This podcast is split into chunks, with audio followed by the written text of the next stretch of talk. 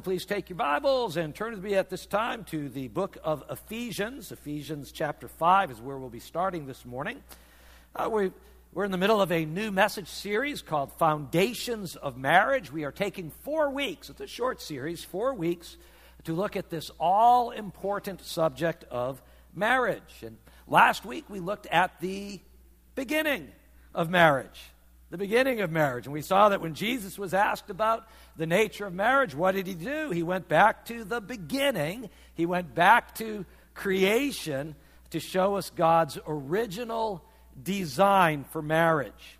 And uh, that design has not changed, by the way. And, and through Jesus' words that we studied last week in Matthew 19, uh, we were able to determine the following biblical definition of marriage. This comes directly from Jesus' words, and uh, I, we want to look at it again now. Marriage was created by God as a sacred covenant relationship between a man and a woman based on a public vow of lifetime faithfulness. Let me read that to you again because this definition is really the, the basis of our whole series. We're going to come back to it all four weeks. Marriage was created by God as a sacred covenant relationship between a man and a woman based on a public vow of lifetime faithfulness.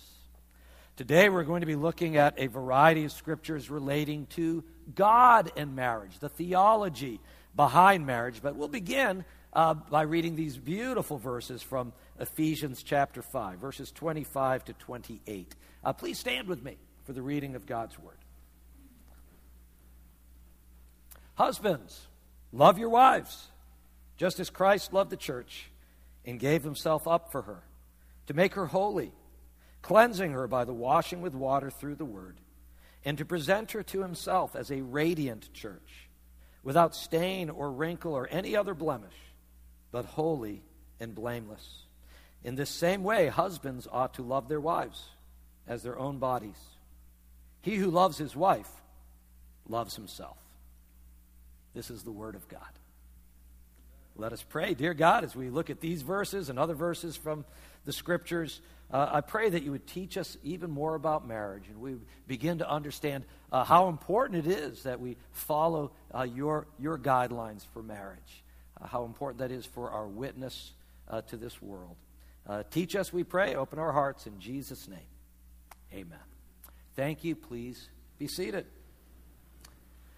Now, the title of today's message is God and Marriage, which raises the question what does God have to do with marriage, or just as important, what does marriage have to do with God? You know, last week we saw that God created marriage.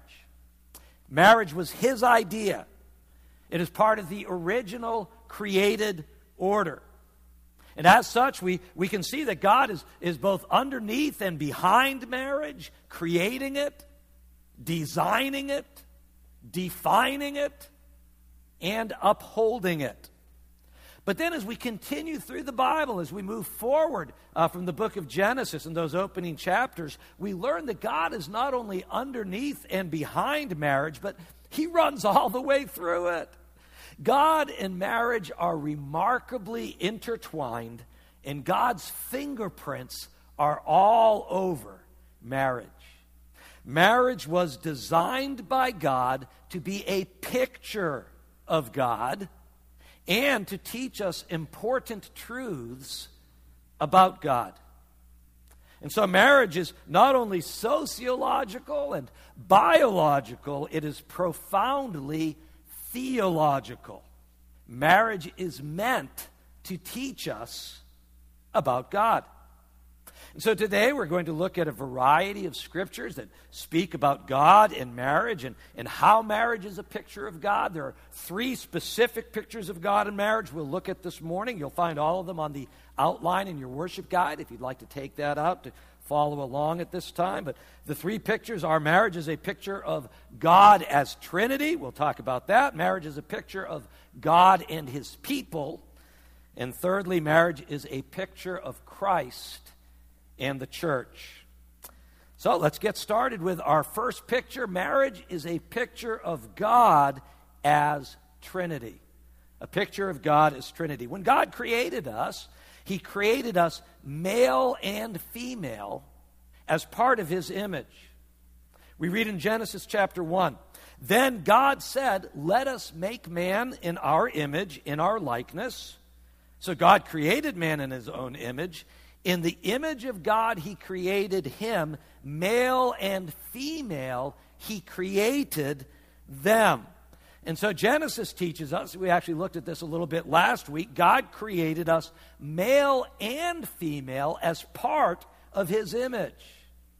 Now, once again, every single human being, okay, whether you're male or female this morning, every single human being is created in God's image. But there's also this sense that it takes both together to fully reflect the image of God.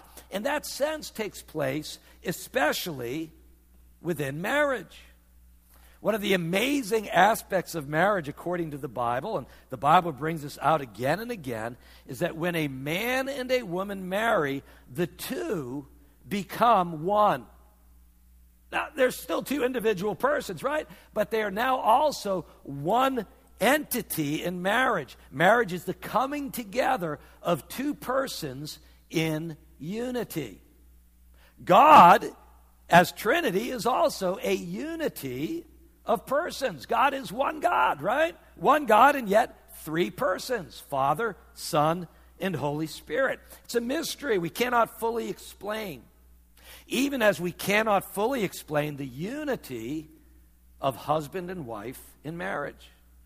The Trinity, it's a mystery we cannot explain, and yet it is clearly revealed uh, in the Bible, as Scripture proclaims only one God, yet God the Father is God, Jesus the Son is God, the Holy Spirit is God.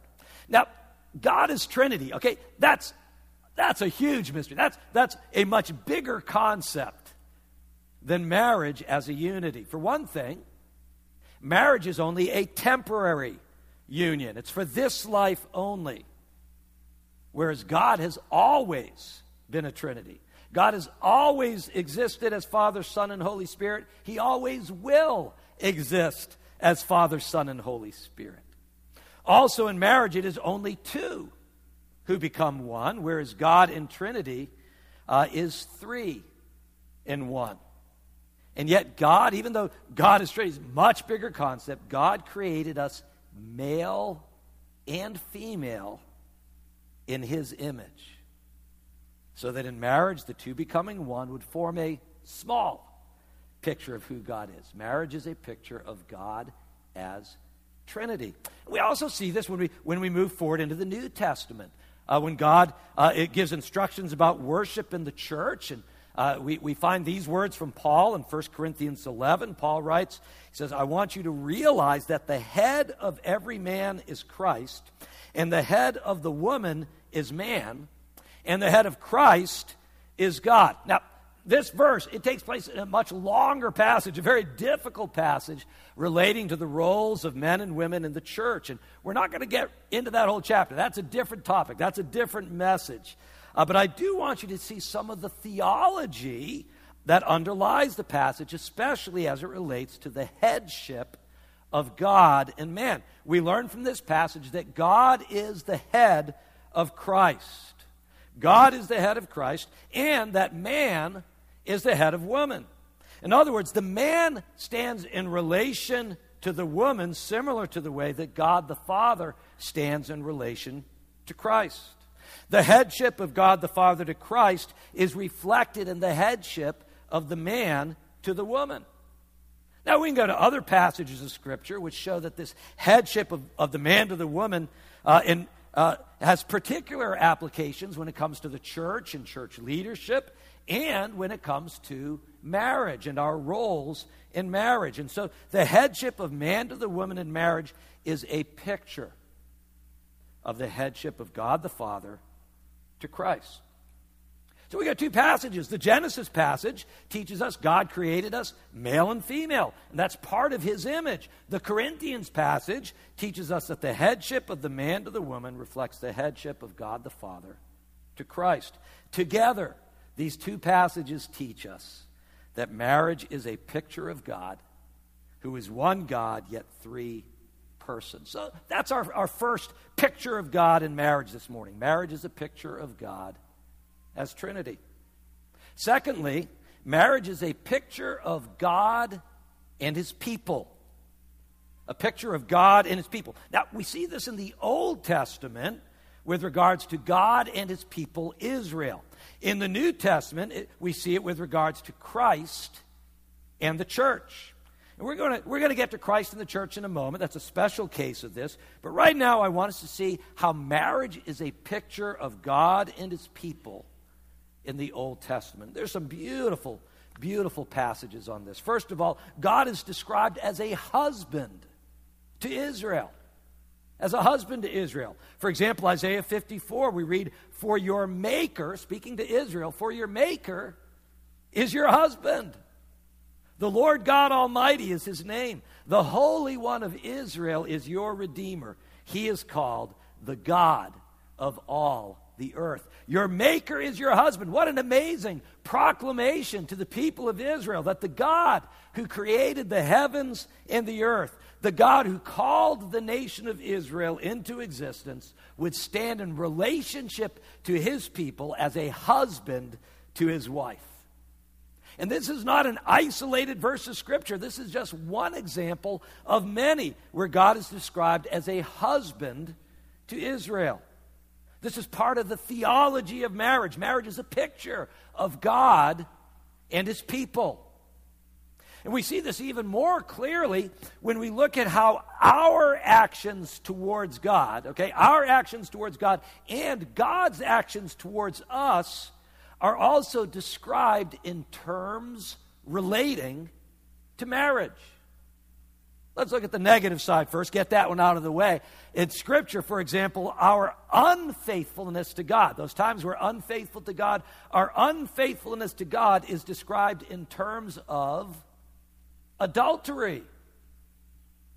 Well, adultery, that's a marital term, right? Adultery is a marital term signifying sexual unfaithfulness in marriage. And yet, again and again, the Bible describes our unfaithfulness to God in terms of adultery. Let me give you an example. Jeremiah chapter 3, God says this I gave faithless Israel. This is the northern kingdom now. We have the northern kingdom of Israel, southern kingdom of Judah. He says, I gave faithless Israel her certificate of divorce and sent her away because of all of her adulteries. He's talking about the, the, the exile of the northern kingdom of Israel uh, under Assyria. I gave her certificate of divorce, I sent her away. Yet I saw that her unfaithful sister, Judah, had no fear. She also went out and committed adultery. Because Israel, the northern kingdom, because Israel's immorality mattered so little to her, she defiled the land and committed adultery with stone and wood. In spite of all this, her unfaithful sister Judah did not return to me with all her heart, but only in pretense.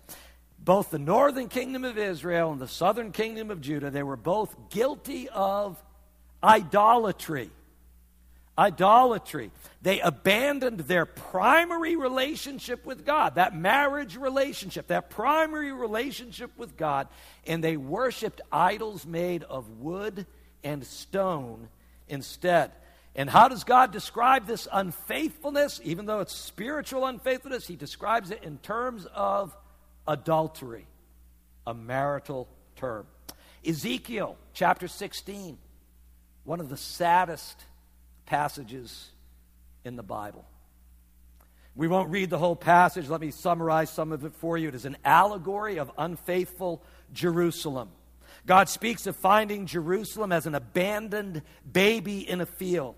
He gave her life and protection, and she grew up into a young woman. And then, picking it up in verse 8, we read uh, God says, Later I passed by, and when I looked at you, and I saw that you were old enough for love. I spread the corner of my garment over you, and I covered your nakedness. I gave you my solemn oath and entered into a covenant with you, declares the sovereign Lord, and you became mine. Remember, marriage is a sacred covenant. God entered into a covenant with her, and he says, and you became mine. And so the tender marriage now between God and his people is formed.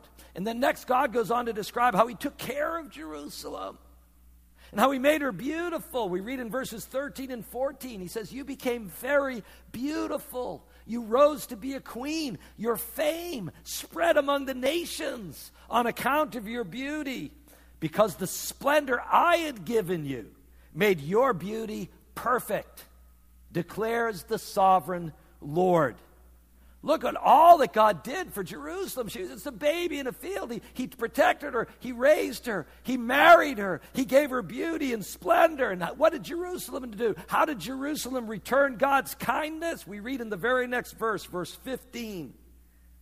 But you trusted in your beauty and used your fame to become a prostitute. You lavished your favors on anyone who passed by, and your beauty became his. And, and then the passage just goes on in heart-breaking detail as Jerusalem abandons the God who lovingly committed himself to her and instead commits adultery with the surrounding nations. Once again, just one of many examples in the Bible where our unfaithfulness to God is described in terms of adultery. But then we have the positive side of this.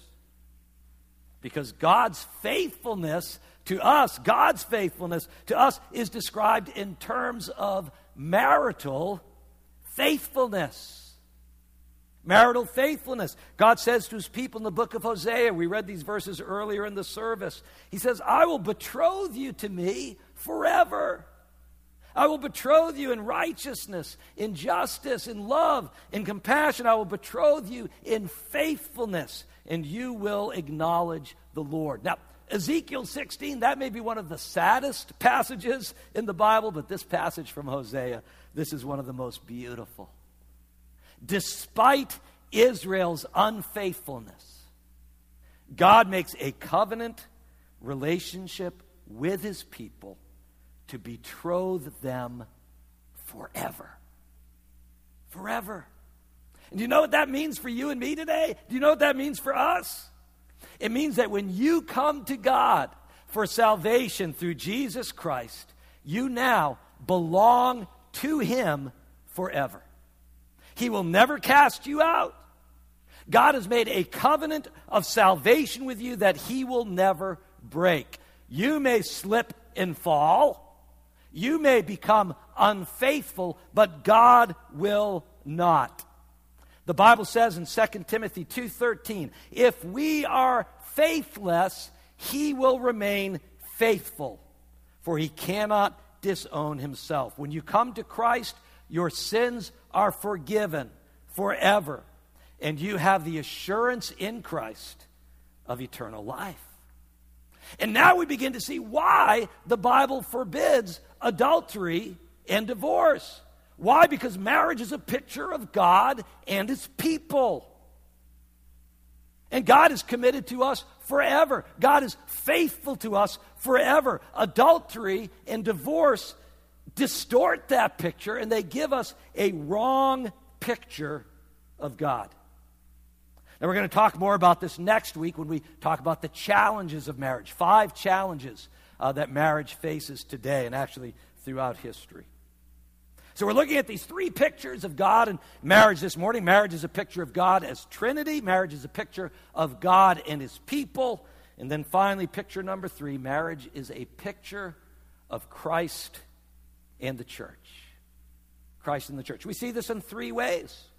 First of all, the relationship, the relationship of husband and wife reflects the relationship of Christ and the church. The relationship between husband and wife reflects the relationship between Christ and his church. And for this, we're going to go back to Ephesians 5, that passage we started with, Ephesians 5, uh, verse 22, where you read this Wives, submit to your husbands as to the Lord.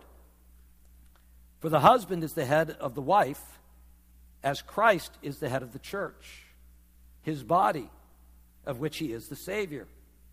Now, as the church submits to Christ, so also wives should submit to their husbands in everything.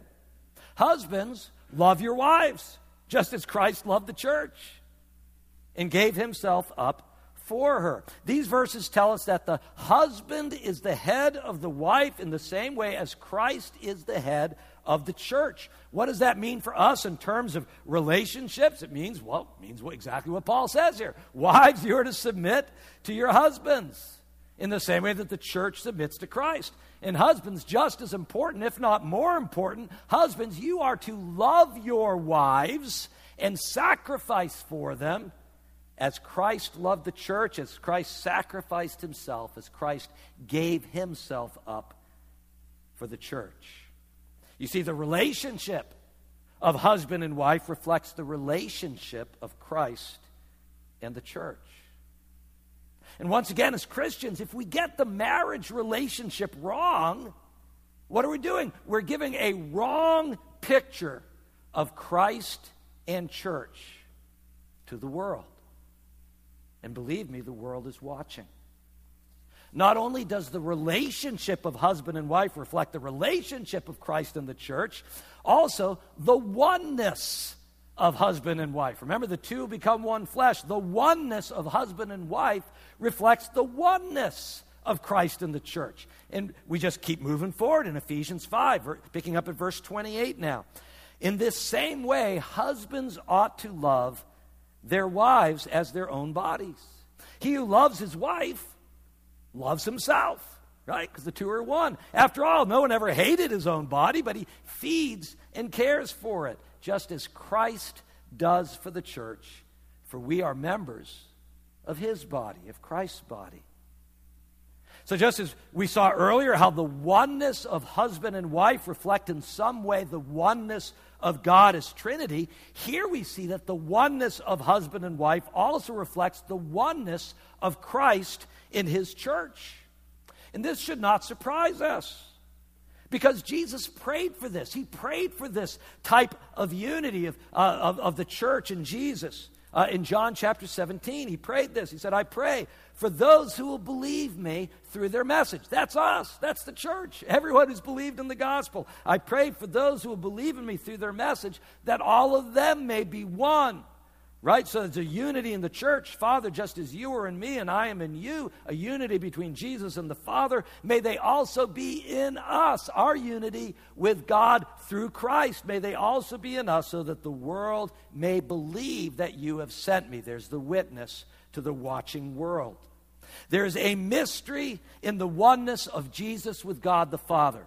There is a mystery in the oneness of husband and wife, and there is a mystery in this oneness of Christ and the church. And here, uh, back to Ephesians, Paul goes on now to quote from the same verse Jesus quoted from that we saw last week, Genesis 2.24. Paul quotes, he says, For this reason, He's talking about the, the unity of Christ in the church. He goes, For this reason, a man will leave his father and mother and be united to his wife, and the two will become one flesh. You go, Oh, no, he's talking about marriage, right? But he goes on to say, This is a profound mystery, but I'm talking about Christ and the church. Yes, he's talking about marriage, but that's because marriage is a picture of something far greater. In other words, Christ and the church are primary, marriage is secondary. Marriage is a picture of Christ and the church. It doesn't work the other way around. Marriage is a picture of Christ and the church, not the other way around. The oneness of husband and wife reflects the oneness of Christ and the church. Once again, this means that Christ and the church are primary, marriage is secondary.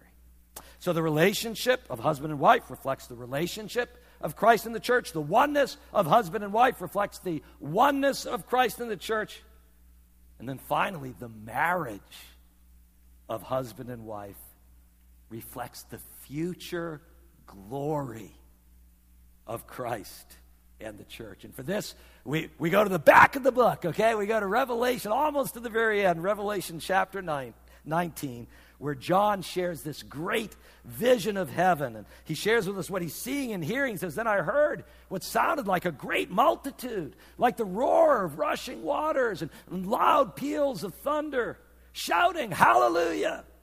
For our Lord God Almighty reigns. Let us rejoice and be glad and give him glory. For the wedding of the Lamb has come, and his bride has made herself ready. Fine linen, bright and clean, was given her to wear. Fine linen stands for the righteous acts of the saints.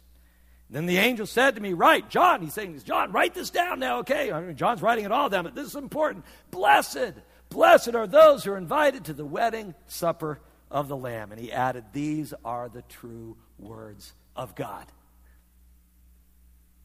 Do you like weddings? I like, I, everybody likes, I love weddings. Weddings are wonderful. Well, guess what? The greatest wedding of all is nearer than you think. Every wedding you have ever been to, every wedding you will ever go to, no matter how beautiful and they are, no matter how glorious and wonderful and they are, each one is just a pale picture of the great wedding feast to come when Christ and his church are joined together in heaven forever. Why? Why is marriage secondary and Christ and the church primary? Because marriage is a temporary relationship for this life only. But the marriage of Christ and the church is an eternal reality that will last forever. The marriage of husband and wife reflects the glory, the future glory of Christ and the church. You know, last week we looked at God's design for marriage in the beginning. Let's go back to that definition again. God's design for marriage. Marriage was created by God as a sacred covenant relationship between a man and a woman based on a public vow of lifetime faithfulness. Last week we looked at the design, right? Now we've just learned why. Why God designed marriage that way. Why God designed marriage as He did. Why did He do it? Because He designed marriage to be a picture of Himself. Marriage is a picture of God as Trinity. It's a picture of God and His people. It's a picture of Christ and the church. And when we mess with marriage, we distort the perfect picture that God gave us to teach us about Himself. Now, we all know there's no such thing as a perfect marriage.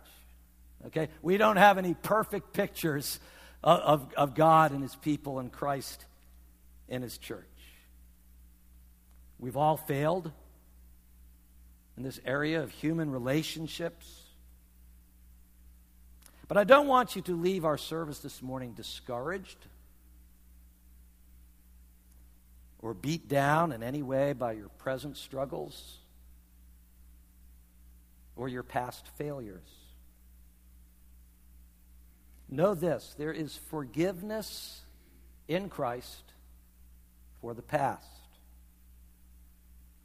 There is strength in Christ for the present.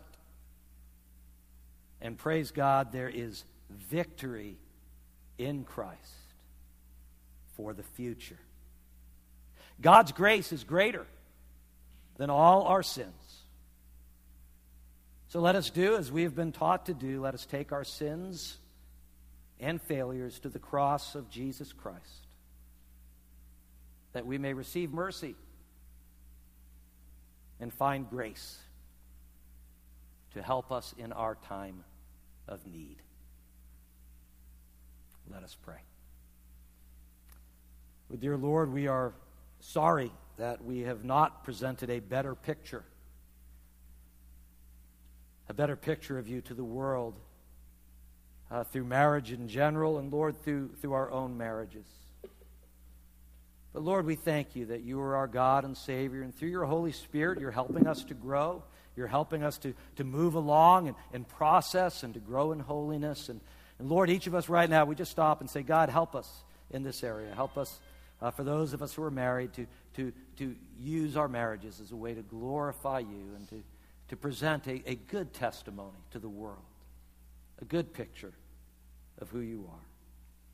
And Lord, when we mess up, when we fall, Lord, help us to waste no time, but to come directly to you, confessing our sin, receiving your forgiveness, and starting again. We thank you for the new start that we have every day in Jesus Christ. Great is your faithfulness, God. Your mercies are new every morning. How we need them, how we thank you for them. We pray in Jesus' name. Amen.